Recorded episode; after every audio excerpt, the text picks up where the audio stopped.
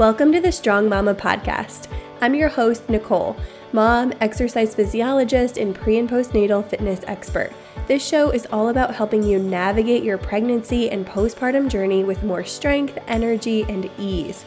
Each week, pull up a seat for a new topic that will empower you to feel strong, capable, and confident while supporting your body through all the changes of the motherhood journey. Just a reminder that the information on this show is not meant to treat or diagnose any medical condition. Please speak to your medical provider for all things related to your healthcare. I'm honored and excited to be a part of your health journey into motherhood. Now, let's dive into today's episode.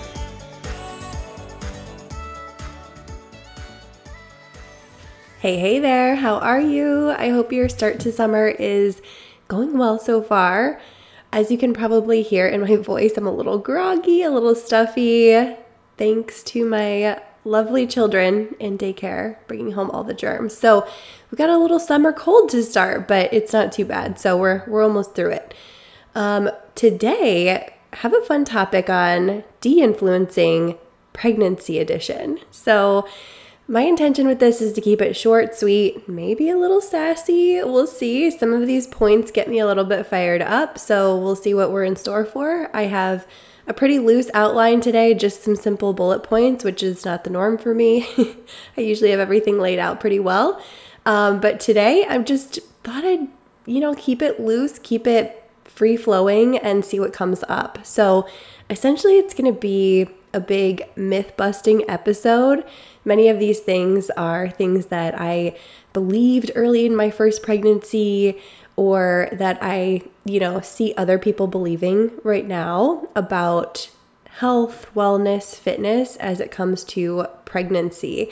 And I just want to lay it all out there and de influence these things that are so prevalent either online or, you know, advice from well meaning people around us. Who knows? So, all this to say, let's just get into it. Okay, so de influencing. My first one of five. I have five to start, but we'll see where this leads. The first one that I want to de influence is the idea of a bump only pregnancy. So, this, if you like type in pregnancy into Pinterest, a million posts will come up that will say three exercises to have a bump only pregnancy, or how I had a bump only pregnancy, or I'll bump whatever. You know, you know what I mean. You've probably seen them. And thankfully, I think this is on its way out, but it's still out there, unfortunately. And I think that it subconsciously promotes like this ongoing diet culture within us that's saying that like we shouldn't have fat anywhere else on our body or we shouldn't be gaining fat anywhere else. Um, but except in the belly area. But in reality, we do need maternal fat stores to help this baby grow. Not only that, but even for postpartum recovery, for breastfeeding, if you plan to do that. So it is very normal to put on fat and put on weight elsewhere, to carry weight elsewhere in your body.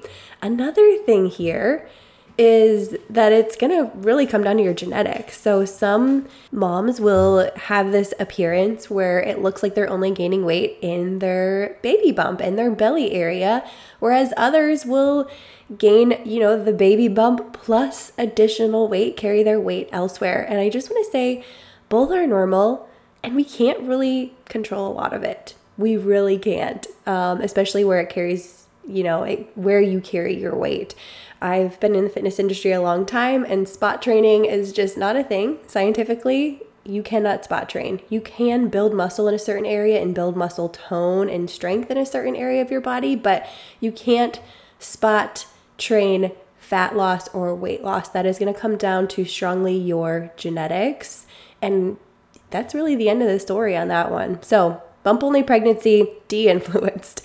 Moving on to number two de influencing the idea that weight gain is linear and that it also needs to be within a certain range. So we all go to our prenatal visits, we all step on the scale first for the most part. If you go to a typical OBGYN office, that is, um, I don't know what the experience is elsewhere, but you step on that scale they're doing the BMI ranges. We've seen the BMI, you know, charts before in pregnancy and like what the suggested weight gain is in pregnancy. And for moms of single babies, like if you just are pregnant with one, it's I think 25 to 30 pounds off the top of my head. Um, and then it's just different based on where your starting weight is in pregnancy. So I want to just say, for one, uh, with the charts, that is not the best determination of a healthy pregnancy.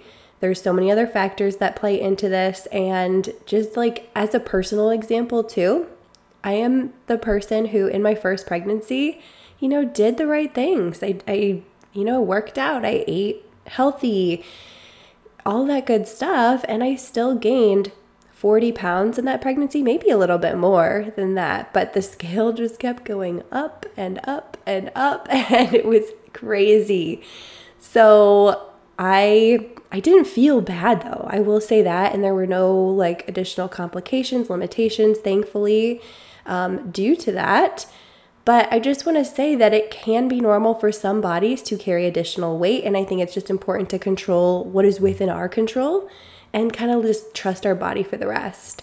Now, sort of the second piece of this is that the idea that weight gain is linear, that, you know, we should be starting at a certain point at the beginning of the pregnancy, and then our weight gain, you know, we're gonna gain one pound a week or two pounds a week at certain points in our pregnancy. And I know that certain doctors may talk about this, like once you get to the third trimester, we should see you gaining one to two pounds a week and things like that. But that may not be typical for you. You know, I've seen it look different ways for different clients of mine. Some clients have gained more weight in the first trimester than in the remainder of their pregnancy. Like, that's just what their body needed to do. They needed to gain that weight in the beginning, and then it sort of tapered off. So that's just another example that weight gain may not be linear. It doesn't necessarily need to be linear either, as long as everything is looking good, growth is looking good for baby, you're feeling good, all of that stuff. Again, what matters most really comes down to staying within your control. So stay in your lane, focus on what you can, and let trust your body for the rest. Okay. Number three thing that I am de influencing for pregnancy is that you're eating for two. So, fortunately, I think this is another one that's sort of on its way out the door. And we're no longer saying that we need, we're eating for two and all this stuff, but I think that it's just still out there. Like it's still a saying that people say, oh, you're eating for two, go ahead, things like that. And I say if you're hungry, sure, eat like you're eating for two. If you are hungry, your body's asking for it, go for it. Um, you do need extra food in pregnancy to, of course, accommodate for baby's growth and all that stuff. But eating what your body needs as far as caloric intake two times is likely going to be a little too much. You're not going to be hungry enough for that. And I saw something interesting that said that instead of eating for two in pregnancy, eat for 1.1. You know, you got to think about how small this little tiny baby is inside of you. 0.1 extra. And gosh, off the top of my head, I don't have the caloric breakdown of what you need per trimester in terms of extra caloric intake. I want to say in the second trimester, it definitely goes up a little bit, like maybe by 200 calories. Don't quote me on this, I do not have this in front of me. And then in the third trimester, potentially around 400 extra calories a day. So, on a normal day for you, as like just a resting state, you probably need anywhere, depending on your weight, of course, and your level of activity, you probably need anywhere from, let's say, 1500 to 2200 calories. Again, big range. But eating that twice, let's just think about that. So, all joking aside, I do think that the eating for two thing is probably more of just like a funny thing people say, but I just wanted to sort of put it into perspective. And I'm sure you've thought about that before too that your baby is so tiny that we don't need to eat for two. We can eat for 1.1 and support baby's growth in that way. Okay, de influencing number four that strength training or doing something strenuous will hurt the baby. So, strength training, running, HIIT workouts, things like that. Now, those things are, have there's no evidence based around that stuff hurting the baby unless you have other complications going on that your doctor has warned you of. Things like preeclampsia or other things that can happen in pregnancy in terms of complications. So, you definitely want to have that open conversation with your doctor in terms of anything that might be coming up that could potentially impact your baby. But lifting weights, as long as you know you have good guidance, you have good form, you are lifting within an appropriate range for you, will not hurt the baby. Same with jogging.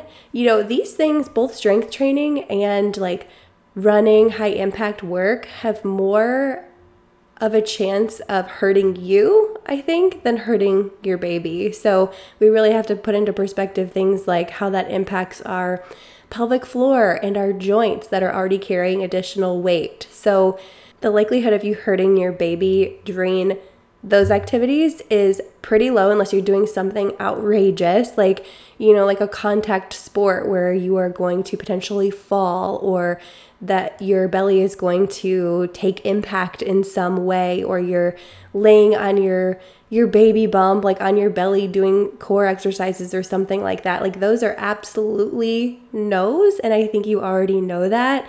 But generally strength training running jumping will have more of an impact to your body than to your baby. So, my advice to you is just to keep an eye on those warning signs that are maybe popping up for you any pelvic floor pain, leaking, heaviness, things like that.